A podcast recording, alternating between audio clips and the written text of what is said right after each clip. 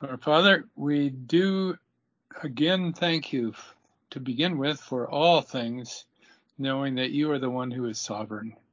You're the one who has created everything, and uh, at the very word and hand of our Lord Jesus brought all things into being, including this vast universe that speaks so strongly of your created power and glory. And Father, I'm so thankful that you brought many to saving faith down through the years, and uh, that uh, some of them are with us today, and we just rejoice in that.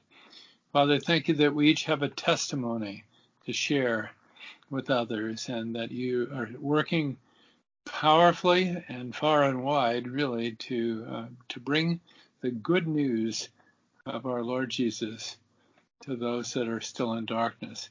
Though the world's dark, Father, and it, is indeed, uh, the light of the glory of your grace still shines brightly and will always. And we thank you that uh, there is an indwelling in our hearts of yourself and our dear Savior. So, Father, thank you that we have eternal life, and that is the resurrected life of the Lord Jesus Christ. Thank you that Paul has taught us so much. And as we've spent time here in these letters recently, Father, thank you that you've uh, been writing that word upon our hearts, and that we might have a hope that not only endures, but that grows day by day. Father, I pray for our nation. It's in a st- such a state of turmoil with these upcoming elections and with uh, election uh, tactics that are destructive to our nation's uh, ongoing health. Father, we, we just pray that uh, you would deliver this nation and our people from the evils that surround us. So many are given over to evil and they're in high places, Father, and they have great power. But their power does not match yours, and we know that.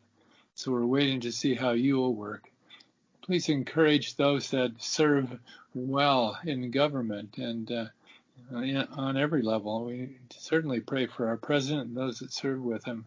Please encourage them and give them success uh, in their uh,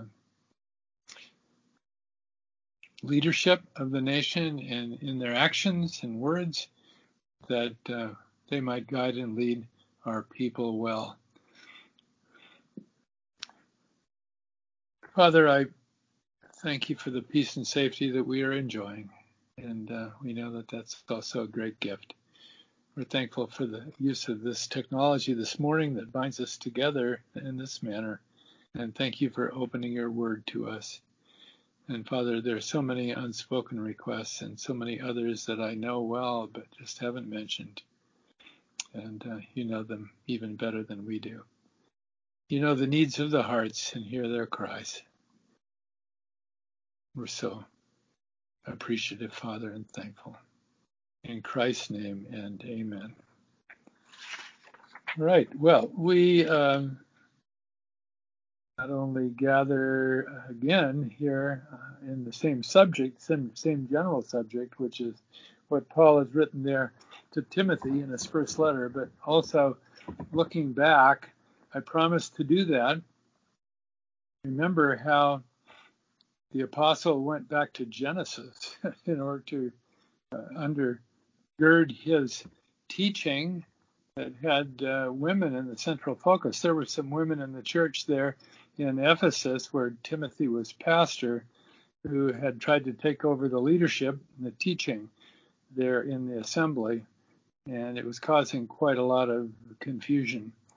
So the apostle writes very boldly and directly about it but in order to underscore his teaching, uh, he goes back to Genesis. There are some things in the Bible that are in no way dispensationally variable. They're not changing. They're they're they're they're set uh, in the fabric of history, and they will not change. And some of them are established uh, way back there in the early chapters of Genesis, and that's why Paul goes to Genesis uh, to provide that kind of background for his teaching there in First Timothy. You remember those strong words, uh, 1 Timothy chapter 2, verses 11 and 12. And I'm, I'm starting out there. They're very, very strong words, but, but what you're going to begin to see today, I mentioned it last week, but what you'll see more fully today and in the next couple of uh, studies, if the Lord blesses us with those, um, is that this strong exhortation is based on a very significant work of God that is is focused really ultimately on the word hope and what that means. Uh, hope for the human heart is right at the center of where God is uh, working his blessings, right? He is the source of a hope that is eternal. And we're going to be seeing that today in a very special way, I hope, as we open uh, mostly in uh, the Old Testament. Okay, so those words in, in 1 Timothy chapter 2 let the woman learn in silence with all subjection, but I suffer not a woman to teach nor to usurp authority over the man, but to be in silence. Okay. Uh, he goes on then to talk about the effect of Eve's rebellion, reading uh, from Genesis, and its effect on all women from that day on. Now, the woman was deceived, but the man, Adam, was not deceived. And so it was Adam's sin that carried uh, the most significant penalty of all that passed upon Adam and upon all that would uh, uh, be his descendants, his offspring, right? But Eve did receive a penalty for her willing, though though uh, in ignorance, but her willingness to uh, to turn aside from what God had laid down there through her husband Adam. Uh, those effects of the rebellion were great.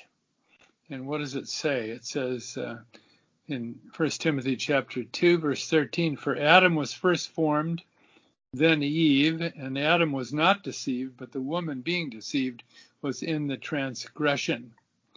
And this takes us back to Genesis chapter 3. But before we go back, um, the next verse in First Timothy there says this, notwithstanding. In other words, let me read that again. Um, Adam was not deceived, but the woman being deceived was in the transgression. Notwithstanding, she shall be saved in childbearing if they continue in faith and charity and holiness with sobriety. So the effects of the rebellion would come upon Adam and would come upon Eve and all of their offspring. Nevertheless, with this judgment comes hope. And that's what we want to keep focusing on here. Uh, what does he write? He says, She shall be saved in the childbearing if they continue in faith and charity or love, agape love, and holiness with sobriety. So self sacrificial love. She shall be saved in the childbearing. I have to go back and read from Genesis 3 just so you know the context there. Genesis 3:15 where the Lord God speaks directly to the serpent after he has enticed and deceived Eve into partaking of that forbidden fruit. He says, I will put enmity between thee and the woman, and between thy seed and her seed. It shall bruise thy head, and thou shalt bruise his heel. So the seed of the woman is the center focus here, and that will continue to be the center focus down through time. Okay? Then the next verse says, Unto the woman he said, I will greatly multiply thy sorrow and thy conception. In sorrow thou shalt bring forth children, and thy desire shall be to thy husband, and he shall rule over thee. Well, it's from these verses that the Apostle Paul takes the basis for his teaching there in uh, the first letter to, to Timothy about the order that God has established in the churches. Well, certainly there's an order in creation, an order in humanity, and an order in the churches uh, to be respected because God has placed that order there. Uh, those who act in rebellion against that, and that's really what Eve was doing, by the way. She was acting in rebellion against her husband, who had said, uh, Thus hath God said. And she had uh, twisted it in her mind with Satan's help and eventually uh, brought this evil upon her husband and then the human race. Okay? But notice what it says there. There was great hope. It shall bruise thy head, thou shalt bruise his heel. Through the seed of the woman, there will be deliverance. Okay? There will be deliverance through the seed of the woman. And Paul, interpreting this to that specific situation, says, he says in verse 15 of 1 Timothy 2, Notwithstanding, she shall be saved in the childbearing if they continue in faith and sobriety and holiness with sobriety it does very clearly indicate the hope that she, Eve, should have had and uh, that many should have, looking forward to the plan that God has worked out. There is a plan of redemption. Now, the salvation mentioned here isn't clearly not eternal salvation for Eve or for any sinner, somehow being accomplished through childbearing. No, that's not the point of it at all, right? But there is hope, nevertheless, for deliverance. Deliverance from what?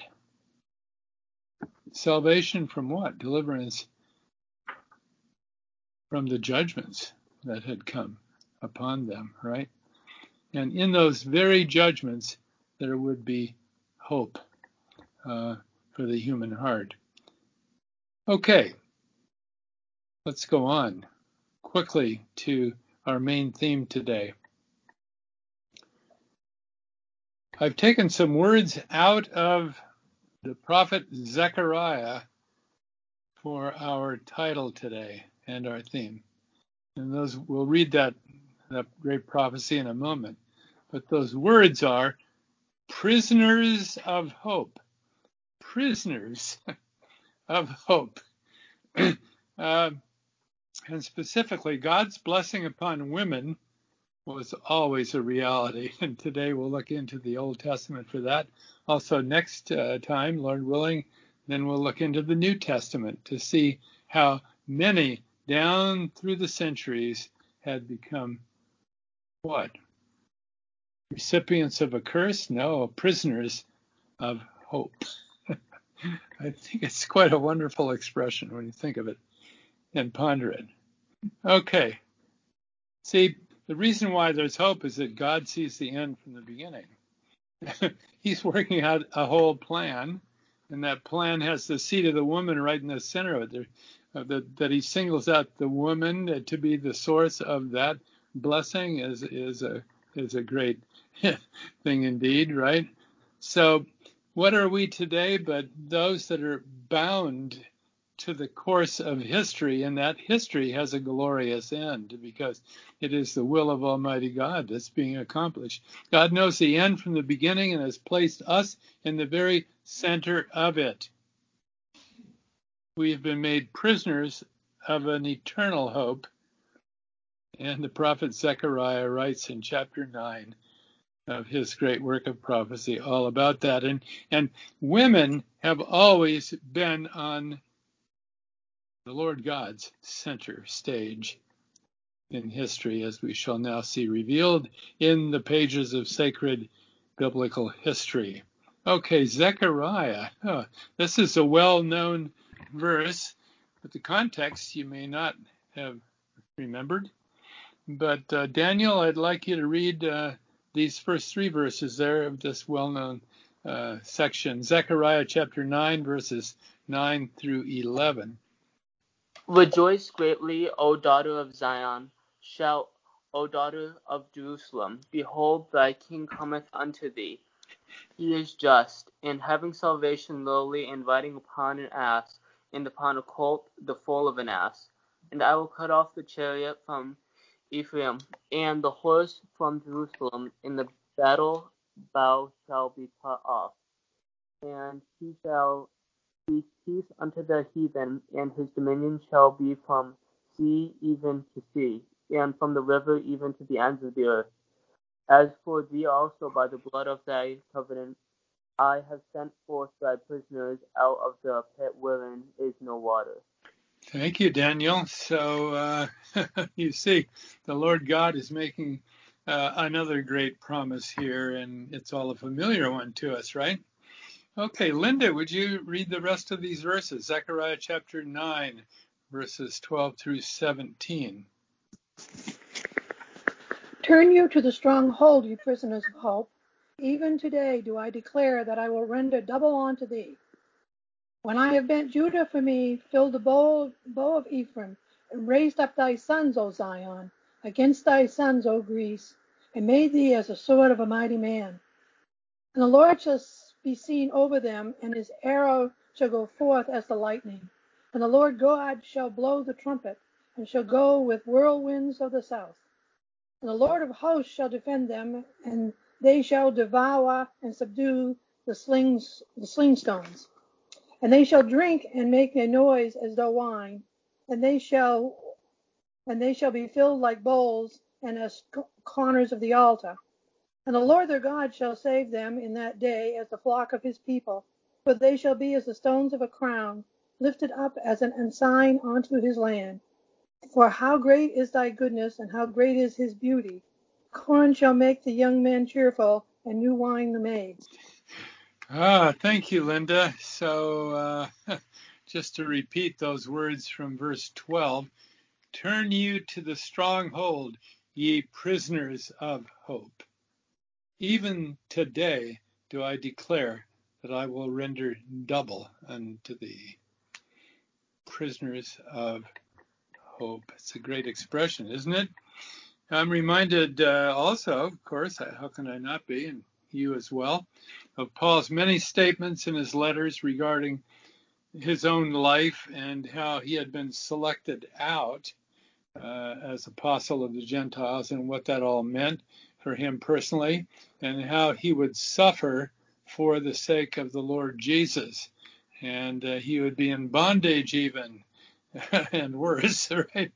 Uh, he calls himself and some others the offscouring of all things, uh, using uh, some other language. But in Philippians chapter 1, he was in, you know, he was in bondage in Philippians chapter 1 in Rome. But what does he say? I would you to understand, brethren, that the things which have happened unto me have fallen out rather unto the furtherance of the gospel, so that my bonds in Christ are manifest in all the palace and in all other places. Well, so Paul was also a prisoner of hope. Hmm? Indeed, right? And so, so many others in Scripture are uh, have had their lives recorded for us uh, in that way. They were prisoners of hope, and the sacred record makes that so very, very clear. Now, these things should all be our examples too, that we might have hope. According to 1 Corinthians 10:6, Paul wrote, "Now these things were our examples." of course, that uh, we might have hope, right? Well, I want us to now consider, and we're going to look all together at many uh, of those who were prisoners of hope. Today, three out of the Old Testament. First of all, you might think a unlikely choice, but uh, not unlikely at all, and that is Abram's wife Sarah. okay, Abram's wife Sarah. Now I'm going to read a little bit from Hebrews 11, and then I'll be asking Lisa to read uh, three verses there about Sarah. Put it in the context, but uh, Sarah was Abraham's wife, so let's read about Abraham first. Hebrews 11:8 By faith Abraham when he was called to go out into a place which he should after receive for an inheritance obeyed and he went out not knowing whither he went by faith he sojourned in the land of promise, as in a strange country dwelling in tabernacles with Isaac and Jacob the heirs with him of the same promise for he looked for a city which hath foundations, whose builder and maker is God. Uh, do you think maybe Abram was a prisoner of hope? I certainly think so. He's, he sojourned as in a strange country, hmm. dwelling in tabernacles with Isaac and Jacob, the heirs with him of the same promise. Now, where did Isaac and Jacob come from, you might wonder. well, Sarah, of course. Uh, so, Lisa, would you read for us here from Hebrews 11, verses 11 to 13? Through faith also Sarah herself received strength to conceive seed, and was delivered of a child when she was past age, because she judged him faithful who had promised. Therefore sprang there even of one, and him as good as dead, so many as the stars of the sky in multitude, and as the sand which is by the seashore, innumerable. These all died in faith, not having received the promises, but having seen them afar off, and were persuaded of them, and embraced them, and confessed that they were strangers and pilgrims on the earth. Okay, thank you, Lisa. Well, uh, remember when Abraham believed, um, he, he uh, his faith sprung out of a hope which was against hope. uh, it says in Romans, um, because his age was too great, his wife was uh, no longer capable at her age of bearing children, and so the promise of God though it could have fallen on deaf ears, fell on those that would hear, and hope sprung in their hearts and brought to fruition a life of faith, right? And God blessed them. He brought uh, fruit to Sarah's womb, and Isaac was conceived, right? However, Hope only makes sense when the thing hoped for is not seen. Otherwise, Paul writes, it wouldn't be hope, right? you don't hope for that which is seen, only for that which is not seen, okay? So here we have Abraham and we have his wife Sarah with a hope based upon the promise of God. They were in their very lives, day by day, to use Zechariah's words, prisoners of hope. Their hope was at the center of their lives. But according to what Lisa just read, they died in faith, not having received the promises, having seen them afar off, and were persuaded of them, and embraced them, and confessed that they were strangers and pilgrims on the earth. They were prisoners of hope, and their hope uh, endured. Wow. I want us to now consider another example. So, first, Sarah. Now, the next example I've chosen is that of the sister of a very famous man. Uh, this famous man's sister was named Miriam. Hmm. Miriam, and want to consider Miriam as an example of one who was a prisoner of hope, and also a woman, an amazing woman, quite clearly, and one who had a heart the Lord could touch, and that was Pharaoh's daughter. and indeed, the two worked together as a pair in the uh, way that all the Almighty plan of God was uh, worked out in human history, right? Okay, let's uh, read there. Patty, would you read to us about that in Exodus chapter 1, verses 8 through 10, and verse 17 and 22? Now there arose up a new king over Egypt, which knew not Joseph. And he said unto his people, Behold, the people of the children of Israel are more and mightier than we. Come on, let us deal wisely with them, lest they multiply, and it come to pass that when there falleth out any war, they join also unto our enemies, and fight against us, and so get them up out of the land.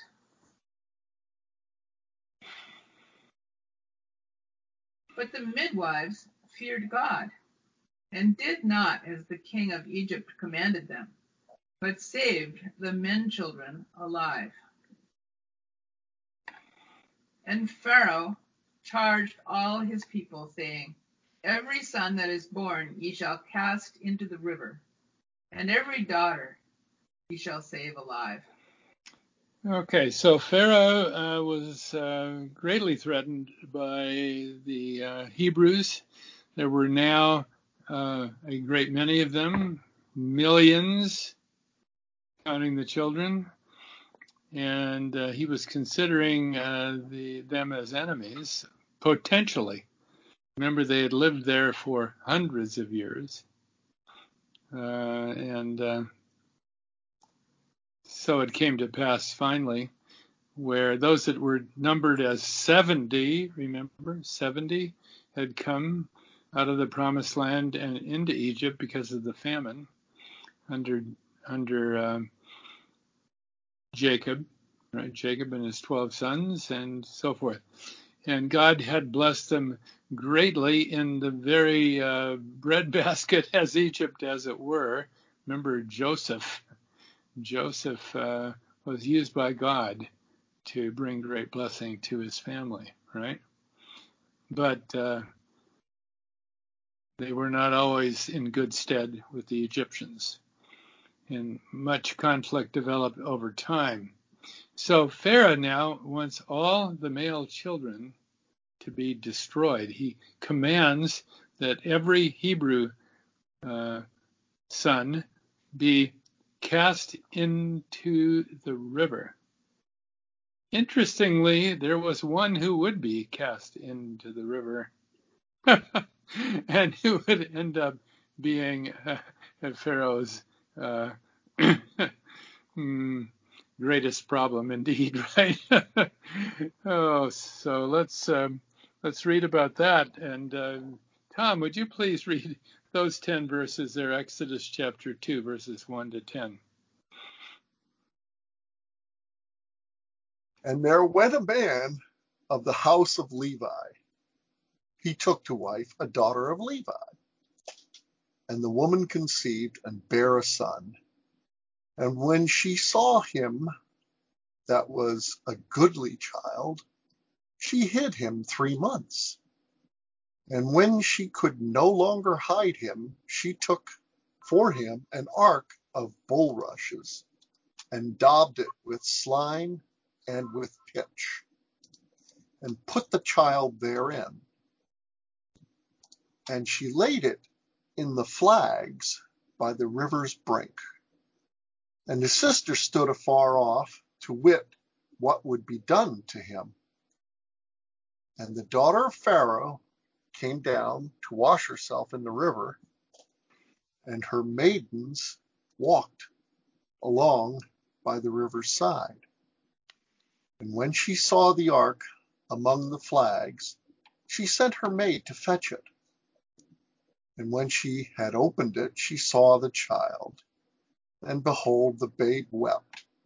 And she had compassion on him, and said, This is one of the Hebrews' child, children.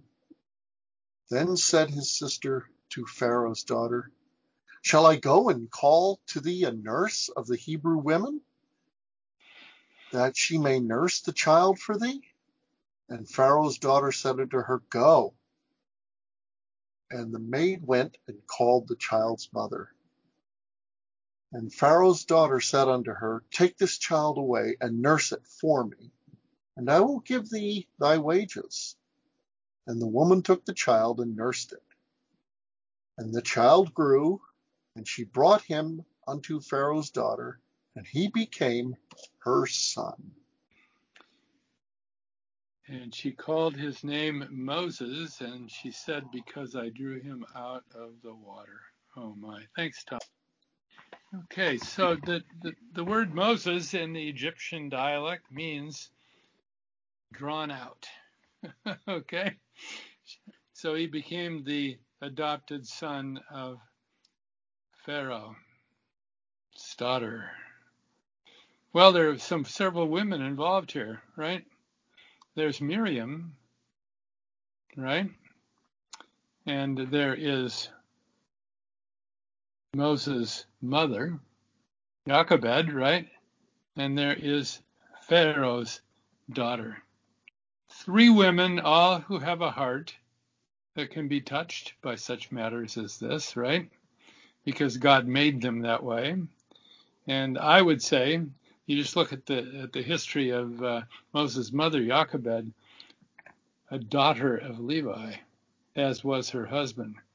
They were well instructed in the scriptures, and uh, as far as we can tell, they knew the Lord. They had personal faith, right? In other words, they were prisoners of hope, and boy, they certainly needed hope in this situation, did they not? What a miraculous and amazing turn of events this was from a humanly hopeless situation of the worst sort all the way over to one of great, great hope and faith. Uh, I just find it totally amazing to read these stories. Um, this is sacred history. What we see here is how God works in the warp of time and history, right, in the web of, of time to uh, accomplish the fulfillment of the promise there back in Genesis chapter 3 regarding the seed of the woman, right? Because the nation of Israel was the nation through which the seed would be brought to pass and the promises fulfilled, right? Okay, uh, I'm reminded of 1 Corinthians chapter 1. Um, there are a lot of great verses there. Verse 25, because the foolishness of God is wiser than men, and the weakness of God is stronger than men. For you see your calling, brethren, how that not many wise men after the flesh, not many mighty, not many noble are called. But God hath chosen the foolish things of the world to confound the wise, and God hath chosen the weak things of the world to confound the things which are mighty, and base things of the world and things which are despised hath God chosen, yea, and things which are not, to bring to naught things that are, that no flesh should glory in his presence. Amen. Then he goes on to say, He that glorieth, let him glory in the Lord. So God was still working, uh, even in Egypt, and he worked in such a mighty way as this through those wasn't only the women, but certainly the women were prisoners of a hope that endures. Let's go on and consider another example. This is the example of a harlot named Rahab. A harlot named Rahab and the Israeli who married her, the Hebrew who married her. You might remember this story, I hope you do. After wandering in the desert of Sinai for nearly 40 years, Joshua had sent two spies to Jericho because God had commanded the children of Israel to enter the promised land there by taking the walled city of Jericho. Um, this would be very difficult, humanly speaking. How could it be? But um, of course, God had a way, and He would do it in ways that were certainly surprising, at least to the to the uh, uh, residents and um, citizens of Jericho. This would be the beginning of God's deliverance of the land of promise to the children of Israel. Well, so the spies cross the river, they go into the city uh, and uh, take residence uh, temporarily in, uh, you might consider, a very unlikely place for godly men. Anyway, they took residence in the house of a prostitute named Rahab. Probably they thought they'd be considered ordinary folk. I mean, they'd be so mostly invisible due to the comings and goings there. I mean, this was a house of uh, of a harlot, right? the town fathers may have known it well. I do not know.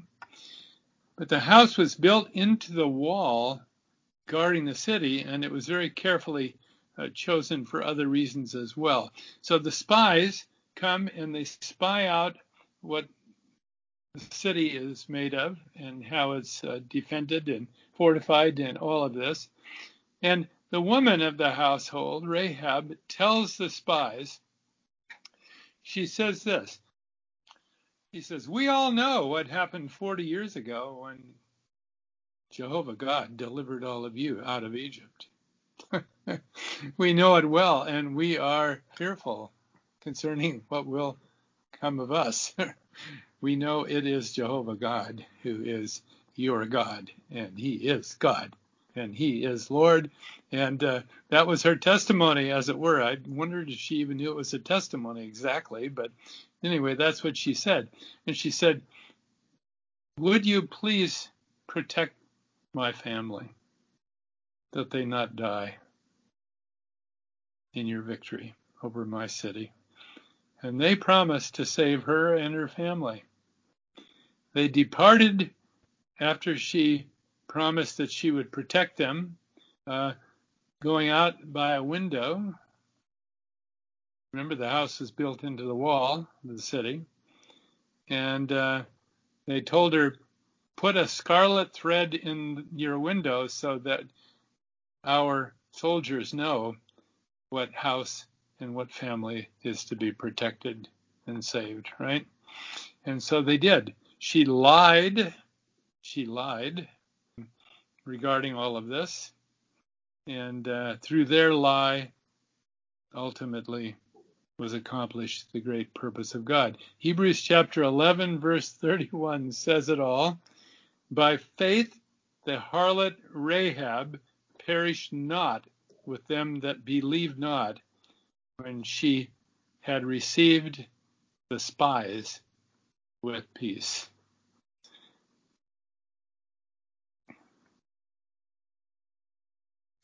Rahab is singled out here in an amazing way in Hebrews chapter 11. The great record of the faithful, right? Those who had the enduring hope, those who were prisoners of hope. Well, that's not the end of the story. Remember what happens next in the story. There's another woman singled out. Her name is Ruth. I wish we could save her for next time. I think we'll start there next time, but since we've run to the end of our allotted time today, let me just give you the outline. Okay? You may not realize the what the connection between Ruth and Rahab is. We'll get into the details of it next. But though it's not written in Scripture, I believe there were many occasions when Rahab and Ruth sat together in front of the cold winter fire and Rahab recalling what had happened in Jericho. Because Rahab becomes the hmm, the source of David's heritage, you might say, the direct source. One of the two spies, apparently, or at least one of those that came into uh, Jericho on that fateful day and and saved Rahab and her family. One of them married her and brought forth a son. And that son was Boaz, who we'll learn more about next time, married Ruth. So, the bottom line is that it's quite incredible. The bottom line here is that David's great great grandfather was Salmon, according to the genealogy, and his great great grandmother was Rahab. David's great grandfather was Boaz, and his great grandmother was Ruth. Ruth, through Boaz, brought forth a son, and that son a son, and David was then born. So, how was the promise of the seed of the woman fulfilled? This is the royal line that leads to Messiah. Okay? What a wonderful set of occurrences. None of them coincidences by any means, right? The Lord God had worked in the details in the fabric of history and given some women a hope. They were prisoners to it. They did not see the fulfillment that they might have hoped for, but uh, knew that God would keep his promises. And I'm wondering whether we, whether you, have considered yourself to be right in the center of God's will as they did. I wonder. Are we all prisoners of hope? We are, aren't we? But hope that is seen is not hope. For why does one hope for that which is seen, right? but it's for what is unseen that we hope for. Praise the Lord. Let me read read for you some verses out of Hebrews chapter 11, right the end there. Of all of these we've been reading about today, it says, Of whom the world was not worthy. They wandered in deserts and in mountains and in dens and caves of the earth. And these all, having obtained a good report through faith, received not the promise, God having provided some better thing for us that they, without us or apart from us, should not be made perfect. Prisoners of hope indeed, so are we. It's compelling, isn't it? To be caught in the web of time and in the fabric of history. And that history is the history of the victorious Lord, Jesus Christ. Amen, amen. and amen. Amen. Well, are there any comments before we go to prayer today?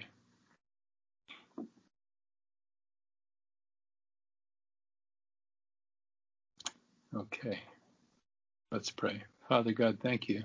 Thank you for gathering us today, and we are prisoners of hope. it is that hope that carries us through times of trial, times of great abundance, times of loss, times of grief, uh, but we know, Father, that your hand rests upon us. And uh, we are truly, uh, even as Paul wrote of himself and others, truly often and have been down through history, uh, the offscouring of all things, even the, the brunt of uh, those who are enemies, Father, of the cross of Christ. And yet they will never be victorious, but you shall be and are through our Lord Jesus. we as well, Father, uh, are victorious indeed through our Lord Jesus Christ. So, Father, thank you that we, we possess a hope that is unshakable. And uh, we just look, Father, to see how you'll work in our times, whether that's uh, immediately in our families and close by, or whether that's on the larger scale, uh, even globally. But Father, we know that your will will be accomplished, and so many have gone before to prove that out in their lives. And uh, we rejoice, Father, at your good word today, and thank you in Christ's precious and and holy name. And amen. Amen.